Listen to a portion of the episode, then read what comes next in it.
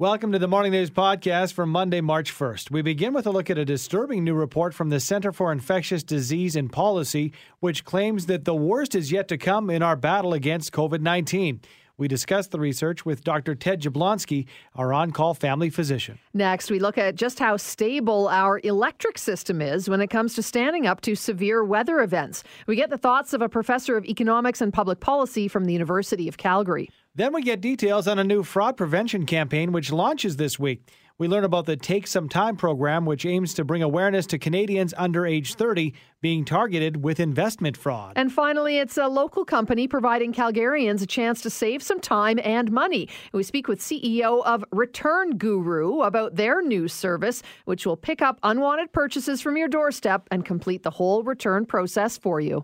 719 on the morning news. It's described as a COVID hurricane. A new report coming out of the University of Minnesota claims the worst could be yet to come when it comes to the coronavirus. With details on this disturbing prediction, we're joined by Dr. Ted Jablonski, our on call family physician. Good morning to you, Dr. J. Good morning. This report has garnered a lot of attention in the medical world. Can you give us some details? We don't want to hear this. Yeah, you're right. We don't want to hear this. Just when we thought we were getting things under control. So there's this notion that we've got multiple things happening all at the same time, which spells a very bad outcome.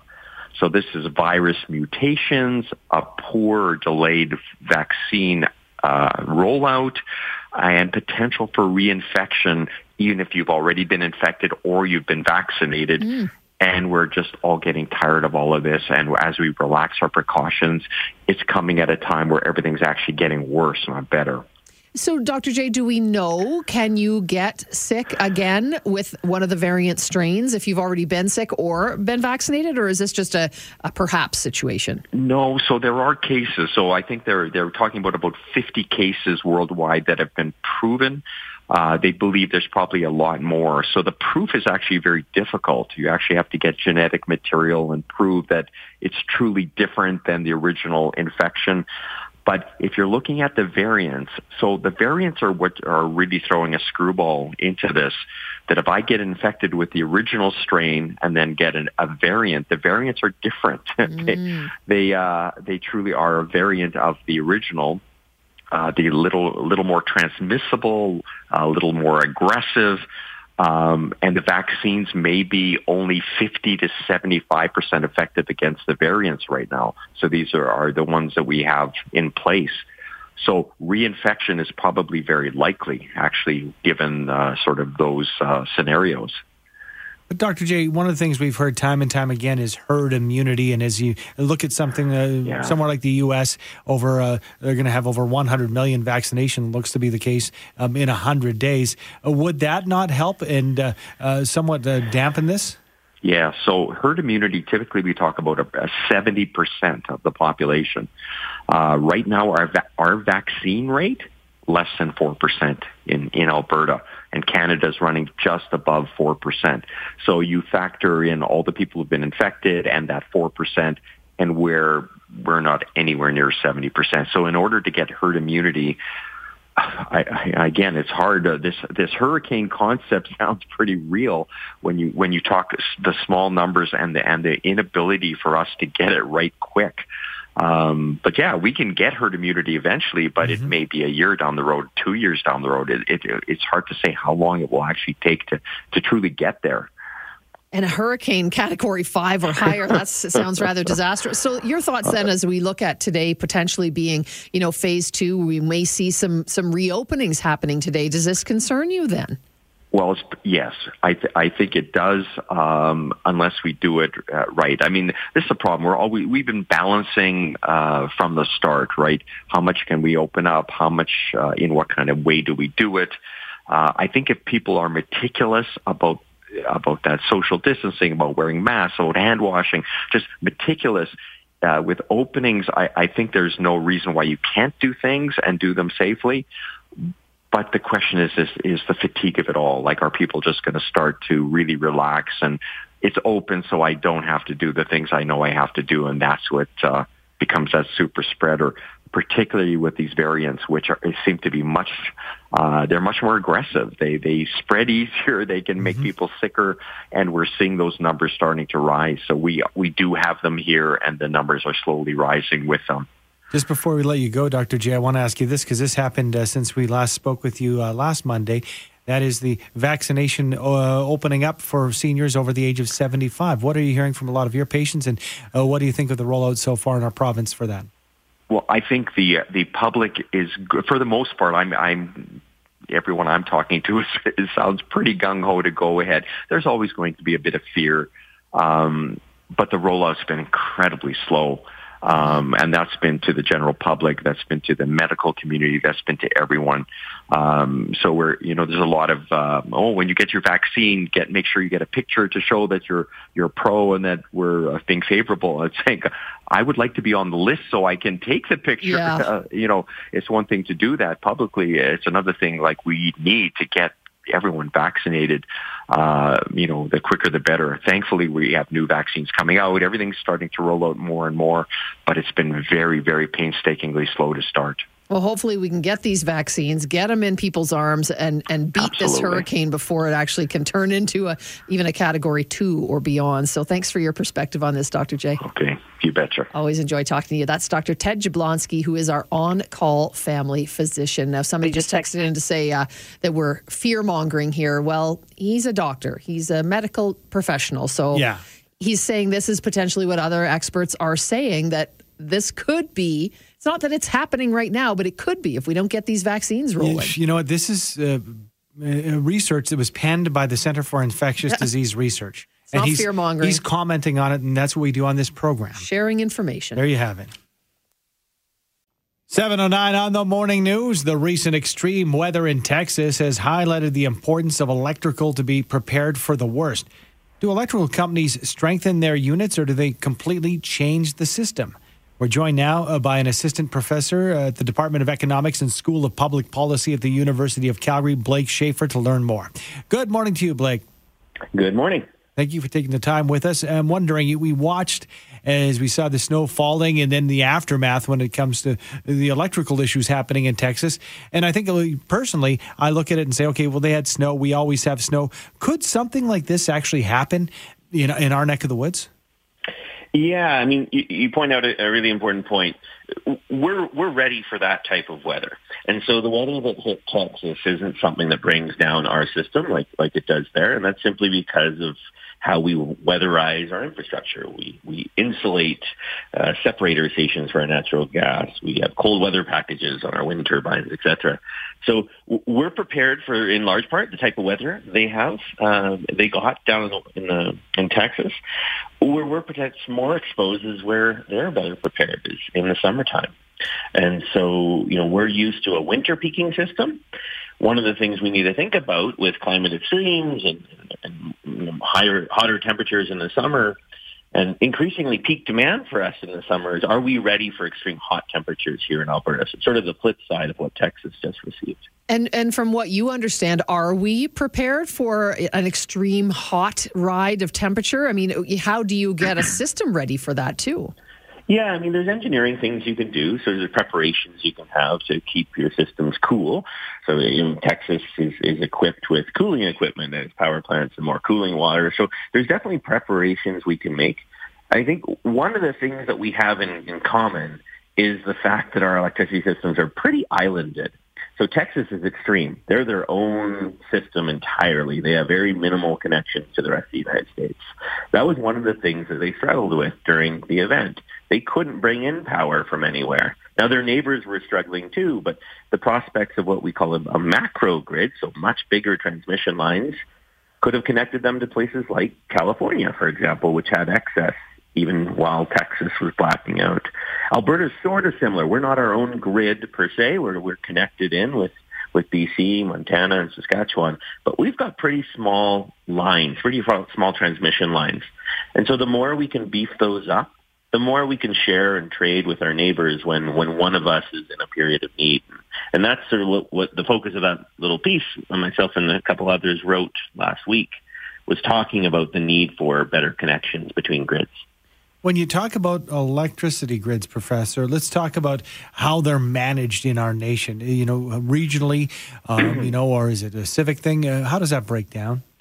Yeah, so they by and large are different uh, province by province.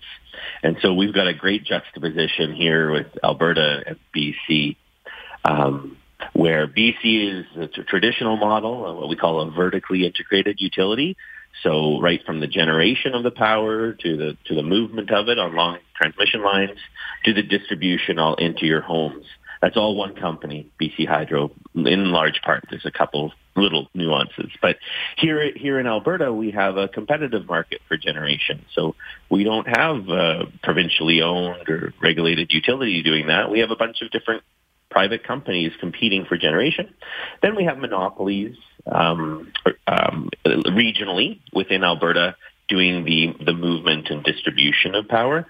Um, but again, not provincially owned. In some cases, city owned. So very different. And, and one of the challenges of connecting our regions is um, here in Alberta, we've got this competitive market price. We've got uh, private market players competing against one another. In BC, there is no price at the wholesale level. It's the utility, it's a regulated system. And so connecting those is not a simple feat, although it, it is possible, but there's certainly changes and some concessions that need to be made. Professor, we're seeing a, much more wind and solar uh, across Canada, Alberta, Saskatchewan, yeah. for you know BC, I guess as well. Um, what's their situation for that down in Texas, for example? Is it, do they have that kind of a backup at all? Yeah, they actually have the most wind. Of, they do okay. most wind capacity of any state in the U.S. Um, and, and so we saw that here. So one of the things about wind is while they have a lot of it, in their reliability assessments. So they have sort of a winter assessment of what can they count on in peak. They don't count on very much wind because those so, turbines in the end they they froze up, didn't they? Some of them froze. In some cases, just simply minimal wind. Again, it comes down to winterization. Up here in Alberta, we have a cold package on our wind turbines. Effectively, think of this as heaters, making sure that things don't freeze up. Uh, down there, they don't bother with that because they don't need it. And so someone coined a really good ter- term in the New York Times, reliably unreliable. Hmm. so we, we know wind isn't always going to be there, and that's how we plan for it. And so that's okay. It delivers us energy, but it does raise the point of, you know, what is the other element of our system that's going to give us that on-demand capacity when we need it? And, and that's something that we saw fail down there during the event. They, they bank on their natural gas system to to deliver that capacity, and that system failed as well. Well, yeah, we we talk about down south, and we've dabbled in you know how it works in our nation. I'm wondering, Professor, can we look to any other areas you know on the globe that are doing things differently or or doing things right that we should look at uh, as an example? Oh, that's a very good question. um, you know, I think everybody around the world is kind of going through these this transition in their energy system. So decarbonization being the major push is kind of twofold. One, you've got the effect of extreme weather, showing that we need to adapt our system to be prepared for extremes. And then you've got the push to decarbonize to mitigate more extreme weather. And so as we go through that, it's definitely presenting challenges. Um, you know, we're going to add more low carbon renewables to our grid because they're now cheap and they displace emissions.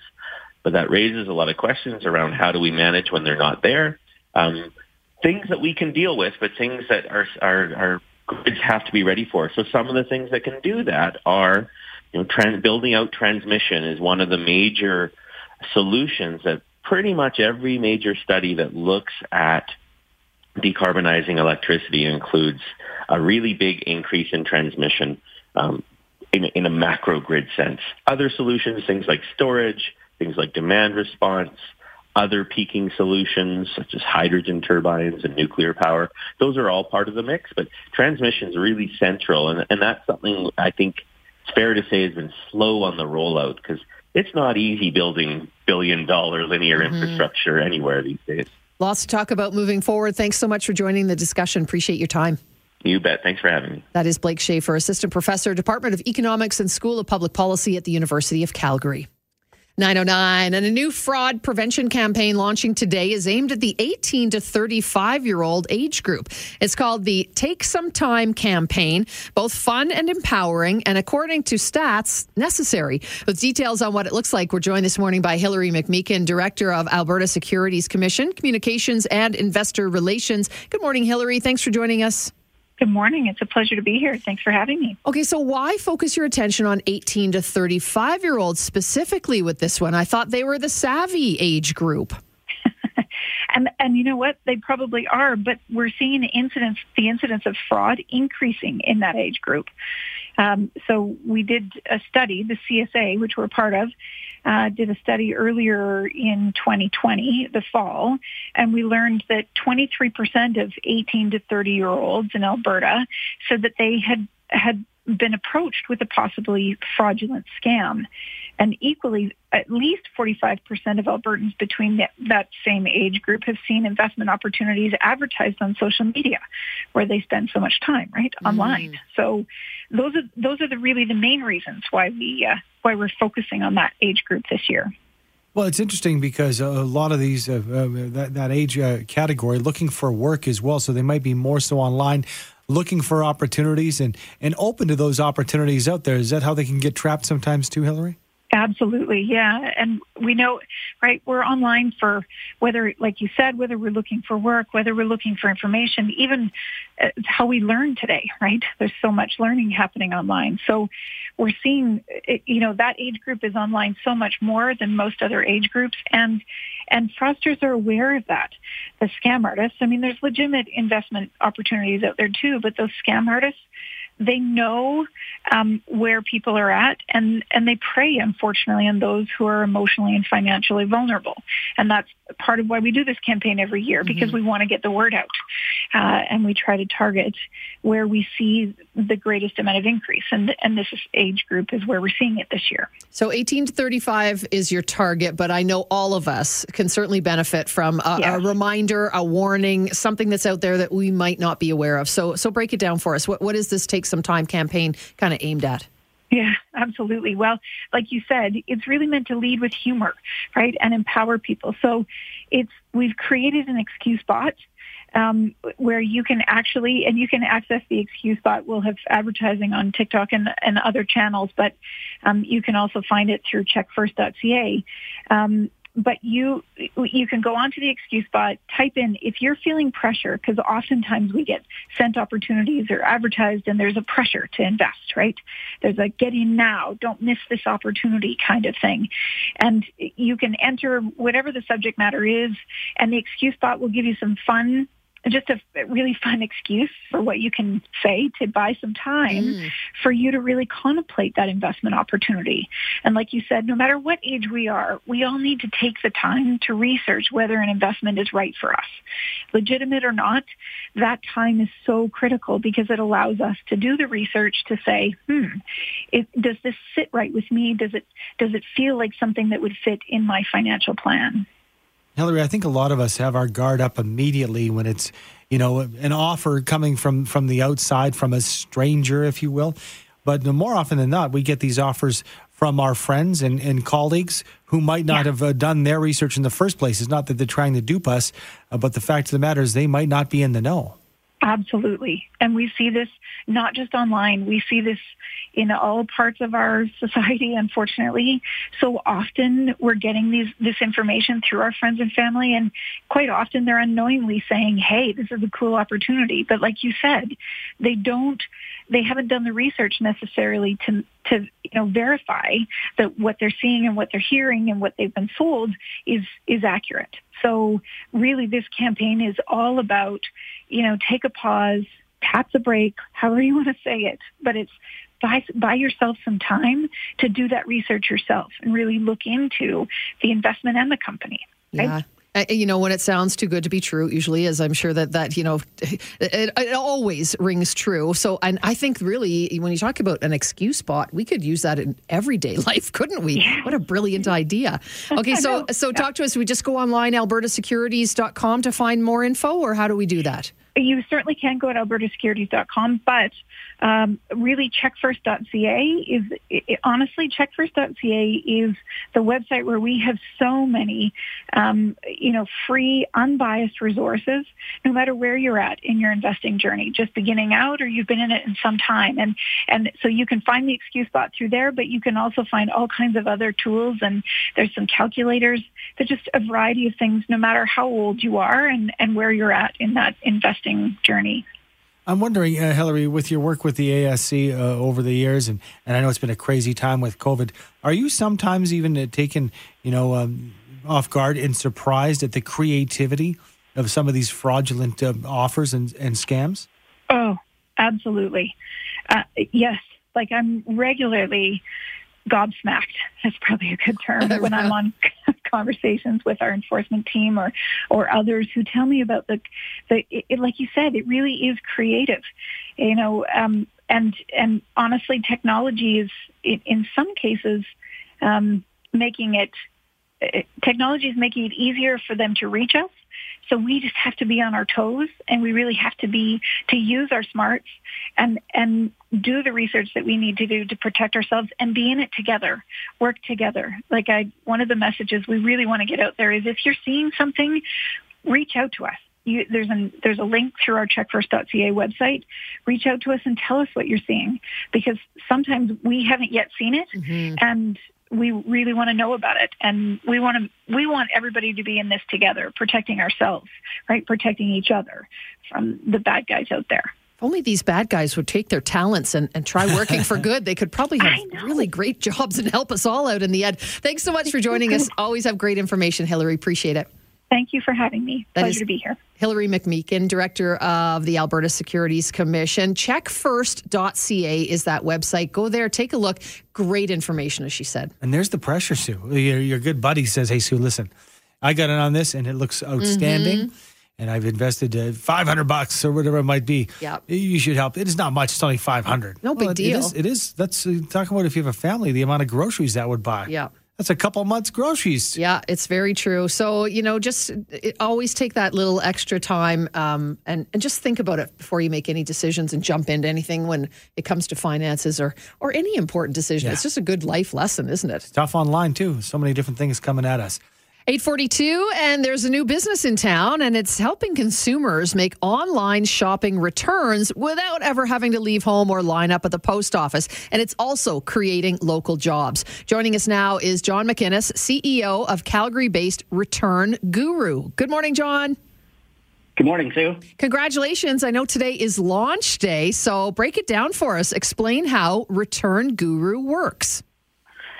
Well, yeah, and thank you very much for taking the time to support a new local business. It's very cool. Um, our uh, services, it's called Return Guru.